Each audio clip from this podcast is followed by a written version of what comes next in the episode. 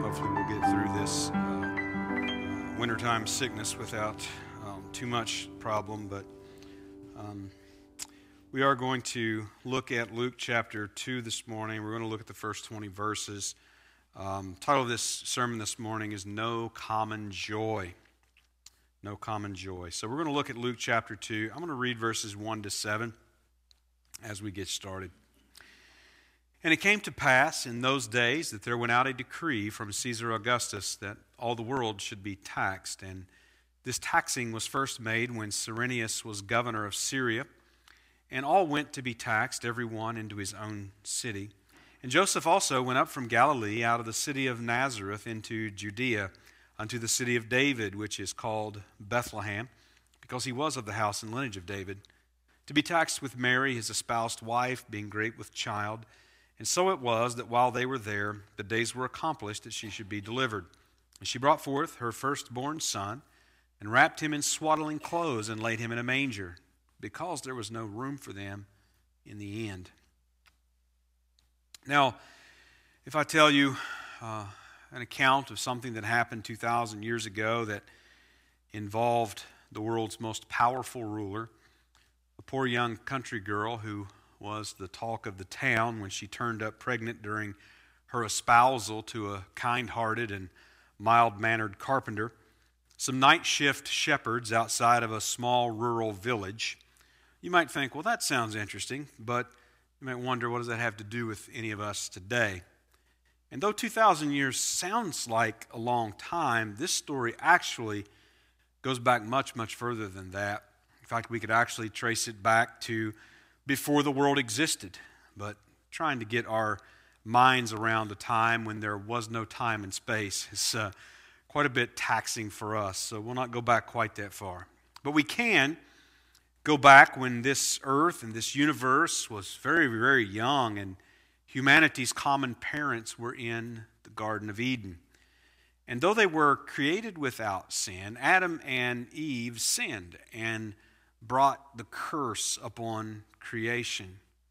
But God spoke to them of the hope of salvation. Genesis 3:15. And I will put enmity between thee and the woman, and between thy seed and her seed. It shall bruise thy head, and thou shalt bruise his heel. And what we find is that God promised that a baby boy would be born who would deliver the creation from the curse and save men and women from death. Now, by the end of Genesis, we have learned that this baby boy will be born into the family of Abraham. He'll be born into the family of Isaac. He'll be born into the family of Jacob. And by Genesis 49:10, we learn he's going to be born into the family of Judah. By the time that David reigned over Israel as king, David was promised that it would be his descendant, his son, who would be born king and would be given the everlasting throne. 2 Samuel chapter 7 and verse number 12. And of course, the prophet Isaiah prophesied again about this baby boy that would be born and said that he would be born to a virgin and would be called Emmanuel. In other words, God with us, Isaiah 7:14, and that this baby boy will sit on the throne of David, Isaiah chapter 9, verses 6 and 7.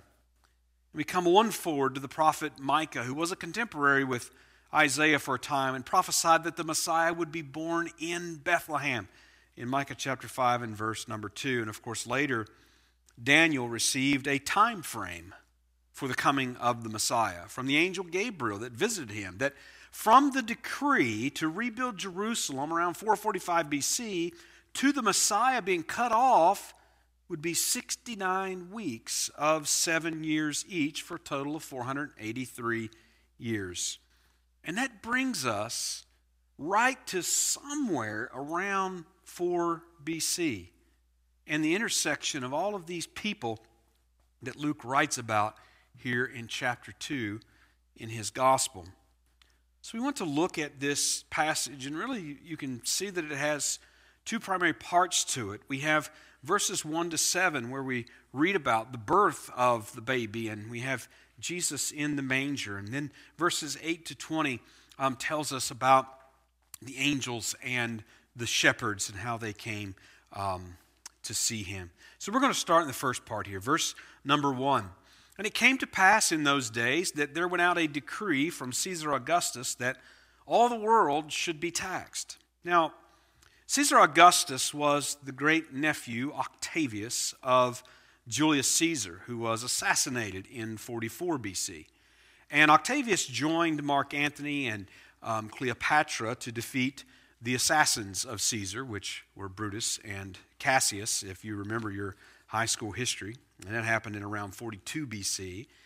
And for several years, the Roman Empire was actually divided. Um, it was the Western Empire and it was the Eastern Empire. And the Western Empire was ruled by Octavius, the Eastern Empire by Mark Antony and Cleopatra. And then later, around 31 BC, at the Battle of, of Actium, Octavius actually defeated Mark Antony and Cleopatra. And after their deaths, he ended up becoming the sole emperor of Rome in about 30 BC. And he ruled from that time until about 14 AD.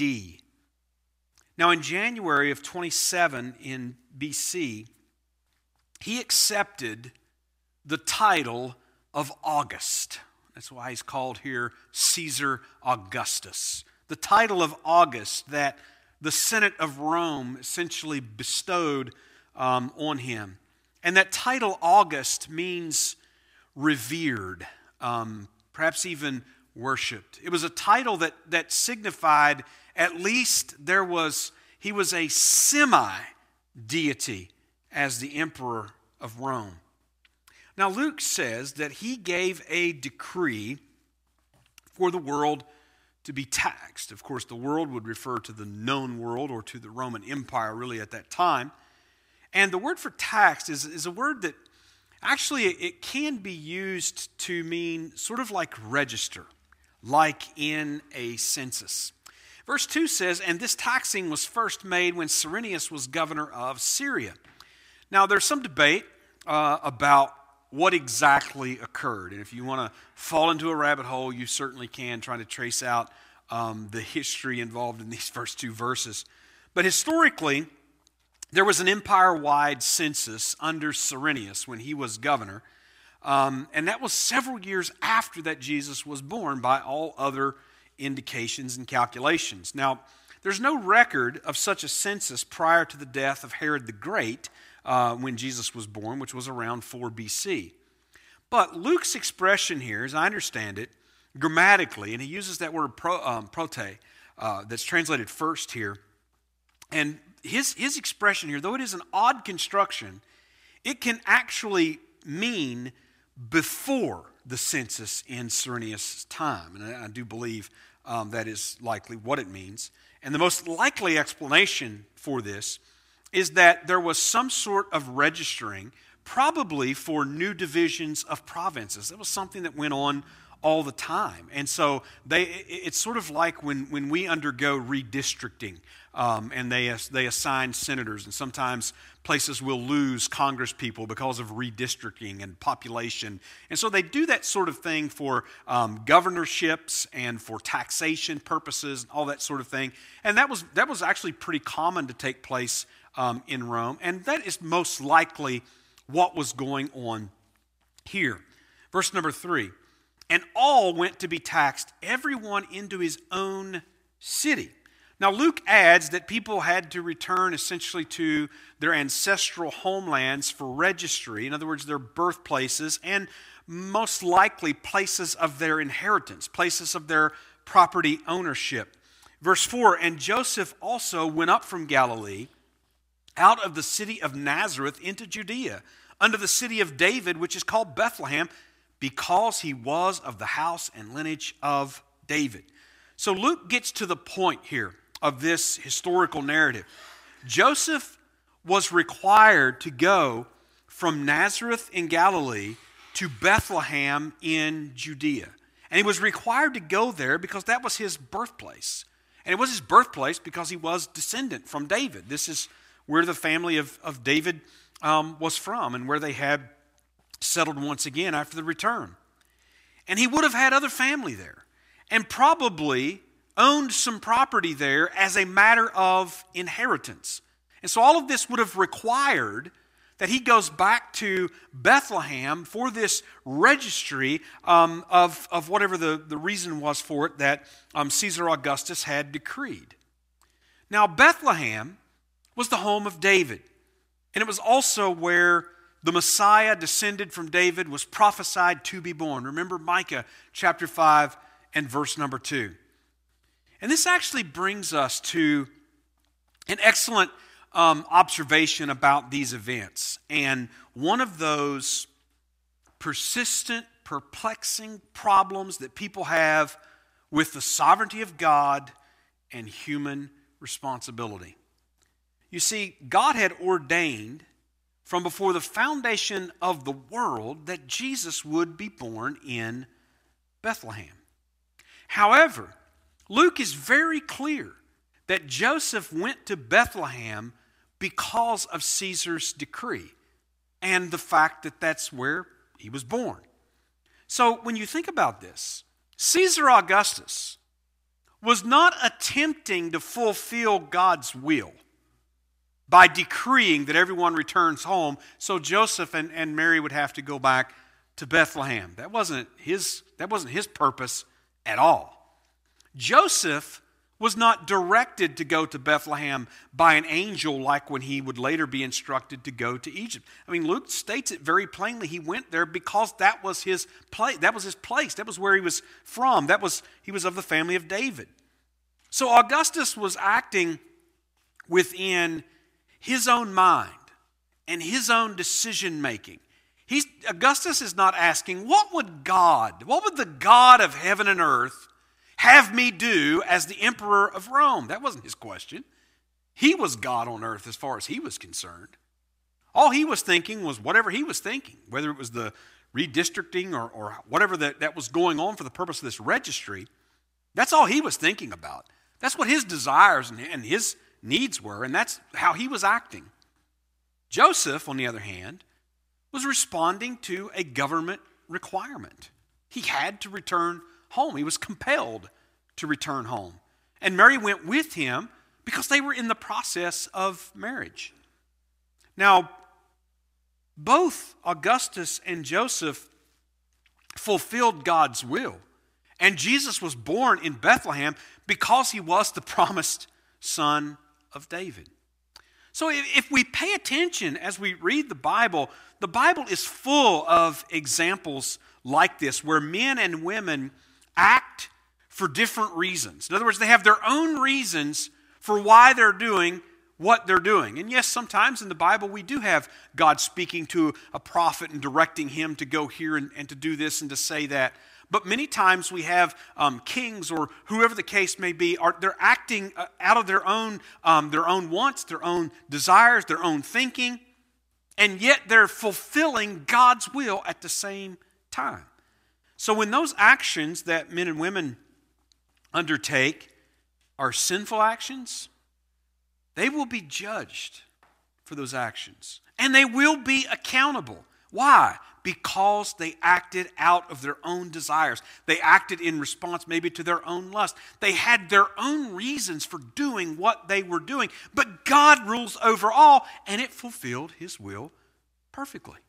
So, again, just another wonderful example of how all of these things came together. And Luke is very careful to tell us that it wasn't an angel appearing to Joseph and said, Joseph, you know, you need to go to Bethlehem. Mary's about to deliver, and, and, and the baby needs to be born in Bethlehem.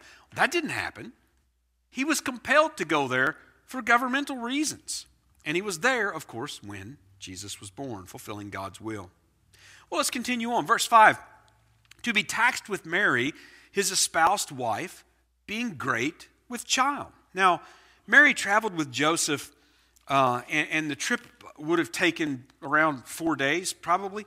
Um, Luke points out that she was the betrothed wife of Joseph, meaning that they were in the second stage of the Jewish marriage custom. There was the arrangement was the first stage, the espousal or what we might think of as an engagement, but it wasn't really like engagement the way that we practice it. Um, They, there was actually a ceremony involved. There was actually a contract. They were actually legally considered husband and wife at the time, but they weren't yet living together as husband and wife until after um, the, the final stage and, and the marriage ceremony and the consummation of the marriage and, and all of that. So they're in this second stage of this marriage custom, and she goes with him to Bethlehem. And Luke also notes that she was pregnant with the baby Jesus and in the later stages of that pregnancy, not too long from time for delivery. Verse 6 And so it was that while they were there, the days were accomplished that she should be delivered. So during their time there, it did come time for Mary to deliver this baby boy. And of course, Luke adds later in verse 21 that his name was Jesus. Verse 7 She brought forth her firstborn son and wrapped him in swaddling clothes and laid him in a manger because there was no room for them in the inn. So Jesus was born. He was swaddled with cloths. And he was laid in a feeding trough. And that's what the word manger is, it's what it's describing. Now, it's common tradition to think that Jesus was born in a stable, but that's not actually what the text says. She used a feeding trough for a crib, that's clear. There's nothing about them being surrounded by animals um, or being in a stable for specifically. And the word for inn that is used here is actually a word that doesn't mean a commercial inn. It, it doesn't refer to rooms that were for hire. The word that is actually used here refers to private rooms, more like a guest room that a family would keep for their, their traveling family when they were, were visiting to be able to stay in. So, most likely, this is referring to the guest rooms of Joseph's family that they had in their houses. And because of the traveling and, and the people um, coming back there, obviously more than just Joseph would have returned to Bethlehem. Other members of, of his family and, and relatives and such would have been coming in too. And so there, there, was no, there was no guest room for them to stay in. So wherever that they were, she um, wasn't in a place that was typically used for guests to stay could have been in close proximity to the animals.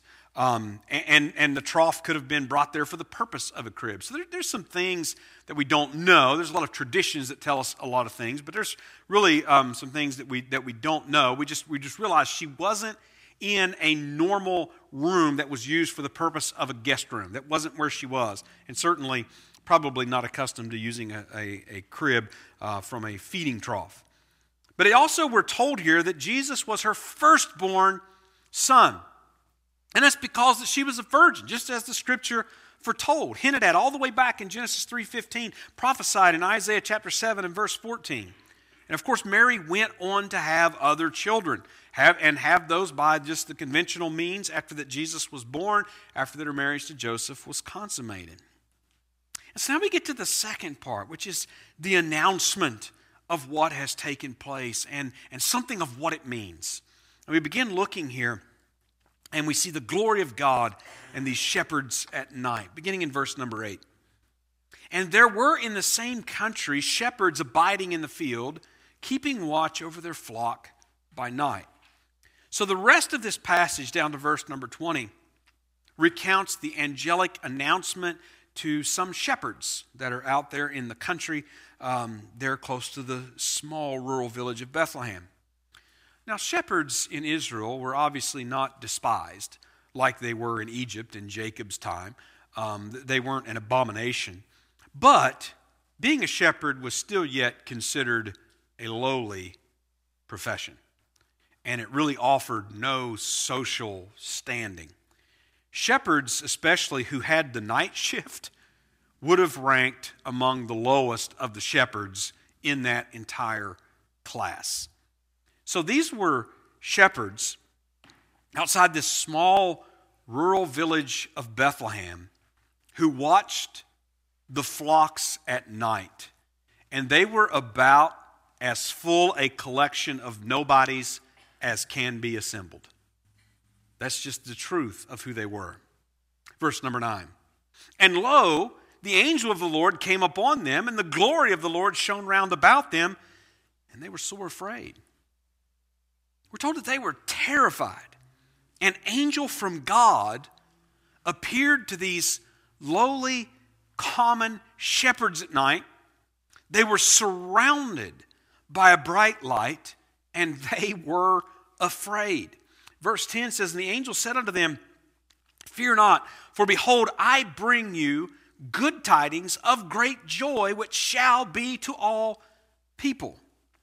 So, just like the previous angelic announcements, if you're reading through Luke, you have an angel making an announcement to Zacharias, the father of John the Baptist. You have an angel making an announcement to Mary. And in all those cases, there, there's always these same words fear not. And one of those reasons why is because the angel has words of great joy. The angel has words that are cause for rejoicing, not for terror. Instead of being terrifying, the angel brought what's described as good news. And yes, that is the same word that we encounter numerous times uh, in a group of words that, that are related to it, sometimes translated gospel, sometimes translated good news, sometimes translated glad tidings. Essentially, the angel says, Fear not, for behold, I evangelize you with great joy. The word for people here is not the word that we might expect. Now, generally in the New Testament, when you see people, and particularly if it's plural, it's actually referring to nations, and it's ethnikos in the Greek. But that's not the word that's used here. It's actually laos. And we sort of get our English word laity from it. Well, laos refers more typically to common people, specifically. In other words, it's a word that is often used in contrast from people that are of a special class or of some special group. So, this announcement was not made to the high and mighty. It wasn't into the chamber of Caesar Augustus that the angel of the Lord stood and told this good news, but rather it was to the commonest group in Israel night shepherds. Verse number 11. Here's the announcement For unto you is born this day in the city of David a Savior, which is Christ the Lord. Notice how also the angel says, Born unto you, the common people of Israel born unto you. And when we see all these descriptions that the angel uses, the angel is announcing the birth of the long expected Messiah that has been prophesied for so long. We go way back in the Old Testament and is prophesied for so long, so many years. The baby that is born, the angel says, is the Savior. And that word means deliverer or rescuer, particularly the one who will save Israel. And again, having its roots in the Old Testament. But of course, he is a savior not only of Israel, but of all nations who believe in him. It says that he is born in the city of David because he is the son of David prophesied to be born of David to rule from David's throne 2 Samuel chapter 7 and verse number 12.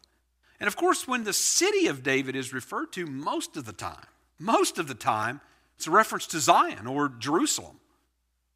But here, and there are some other places in the Old Testament, it's a reference to Bethlehem. Notice this announcement that the angel Gabriel made to Mary. This is Luke chapter 1, verses 26 to 35. And in the sixth month, the angel Gabriel was sent from God into a city of Galilee named Nazareth to a virgin espoused to a man whose name was Joseph of the house of David. And the virgin's name was Mary. And the angel came in unto her and said, Hail, thou that art highly favored, the Lord is with thee. Blessed art thou among women. And when she saw him, she was troubled at his saying, and cast in her mind what manner of salutation this should be. And the angel said unto her, Fear not, Mary, for thou hast found favor with God. And behold, thou shalt conceive in thy womb and bring forth a son and shall call his name Jesus. He shall be great and shall be called the Son of the Highest. And the Lord God shall give unto him the throne of his father David. And he shall reign over the house of Jacob forever, and of his kingdom there shall be no end. Then said Mary unto the angel, How shall this be, seeing I know not a man? And the angel answered and said unto her, The Holy Ghost shall come upon thee, and the power of the highest shall overshadow thee. Therefore also that holy thing which shall be born of thee shall be called the Son of God. Well, the angel also says that this baby boy that is born this day is Christ, Christos. It means anointed or anointed one. It is the equivalent of the Hebrew word in the Old Testament from which we get Messiah in our English. They are, they are completely equivalent terms. The Messiah is born. And then notice what the angel adds right at the end Christ the Lord. Now, this is kurios in the Greek, and of course, it's a word that can just be a title of respect, like calling someone sir, but it also is used to speak of God and to speak of deity, and that is the meaning here. We have just recently seen the significance of this reference that Jesus is David's son and David's Lord.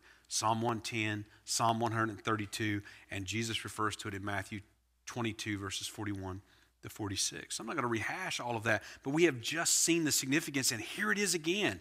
We have David, we have Christ, and we have Lord. Verse 12. And this shall be a sign unto you.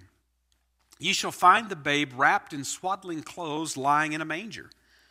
So the shepherds are given a sign, and, and the sign means that the words of the angel are true. In other words, the sign confirms that the revelation given by the angel is true. It confirms that Jesus, this baby, when they go and see this baby boy in a manger, that he is everything the angel said he was. And the sign was they would see the baby you will find the baby Jesus swaddled in a feeding trough in Bethlehem. That's the sign. And he is who they said he is. Verse 13. And suddenly there was with the angel a multitude of the heavenly host praising God and saying. So there appeared a large number of the heavenly host. And that word for host means army. And this heavenly means that they were angels. This is an angelic army, a great number of an angelic army that has appeared at night to these shepherds, and we're told how that they were praising God. Luke goes on to what they were saying, verse 14 Glory to God in the highest, and on earth, peace, goodwill toward men. They glorified God in the highest heaven for his gift to men he favored on the earth, even these lowly shepherds. This is referring to sending his son Jesus to be born of the Virgin Mary to save his people from their sins. And then the shepherds go to see. Verse 15. And it came to pass as the angels were gone away from them into heaven the shepherds said one to another, Let us now go even unto Bethlehem and see this thing which has come to pass, which the Lord hath made known unto us. In verse 16, they came with haste and found Mary and Joseph and the babe lying in a manger. In other words, they go into Bethlehem, they find Joseph and Mary and baby Jesus lying in this manger, swaddled in this feeding trough, just like the angels had said. It's verse 17. When they had seen it, they made known abroad the saying which was told them concerning this child. So they told the news of what they had seen and of what they had heard, and they told it all throughout the area where they were. In verse 18, all they that heard it wondered at those things which were told them by the shepherds. In other words, they, they caused a stir with, with spreading this news. And the word for wonder is the idea of, of, of astonishment. And so the people that heard this news, this report of the shepherds, they're astonished. And, and, and they wonder, like, what it all might mean. Is this really the long expected Messiah? And when you study, of course, the history of, of Israel, oh, there, there have been many such reports of, of a Messiah throughout the, the centuries, many such reports of those that are supposed to be, but it turned out not to be. So, is, is this at last the one that we have been waiting for? And look at verse 19. But Mary kept all these things and pondered them in her heart. We're told that she treasured these things in her heart or in her mind. And this is probably a nod to Mary as part of the source material for Luke and his historical research to write the story of Jesus. And the last verse in this passage, verse 20, the shepherds returned, glorifying and praising God for all the things that they had heard and seen as it was told unto them. So the shepherds returned to their sheep, and they did so glorifying God, praising God, because Jesus the Christ had been born. So as we look at this passage. One of the obvious aspects of this passage is the way that Luke uses the contrasts in, in this passage very effectively. If you think about it, we go from Caesar Augustus and even down to Cyrenius that is mentioned. These were elite and powerful rulers in the most powerful empire on the earth to Joseph and Mary, who were just a poor young couple surrounded by scandalous rumor, living in Nazareth and, and probably, uh, we might say today, Nowheresville. And they're journeying from that place to Bethlehem. In other words, quite a contrast. We go from bright angels of heaven's army to lowly night shepherds keeping their flocks in this rural country village. Well, all of this contrast highlights humility, and especially the circumstances of Jesus' birth. It's hard to imagine um, any more humiliation in that sense, any more condescension, being brought low than being wrapped in cloths as a baby and laid in a feeding trough, not even, and your mother not even really having a, a proper bed. It's hard to, hard to imagine much lower circumstances than that. And this speaks of something that is so hard to comprehend. Jesus the Son of God, equal with God, left the glory that he had in heaven. Now, he never ceased being God, not for even a second. And we see how the angels bring that out. Christ Jesus, the Lord. He didn't cease being God, even though he was a humiliated little baby laid in a feeding trough in Bethlehem. He was born in poor and humble circumstances. No great fanfare. This was what we're witnessing here is what we might say the beginning of Jesus' humiliation. Paul writes about it this way Philippians chapter 2. Some of these verses we've been memorizing, verses 5 to 11. Let this mind be in you, which was also in Christ Jesus, who being in the form of God thought it not robbery to be equal with God but made himself of no reputation and took upon him the form of a servant and was made in the likeness of men. Being found in fashion as a man, he humbled himself and became obedient unto death, even the death of the cross. Wherefore God also hath highly exalted him and given him a name which is above every name, that at the name of Jesus every knee should bow of things in heaven and things in earth and things under the earth, and that every tongue should confess that Jesus Christ is Lord to the glory of God the Father. So, why did he do it?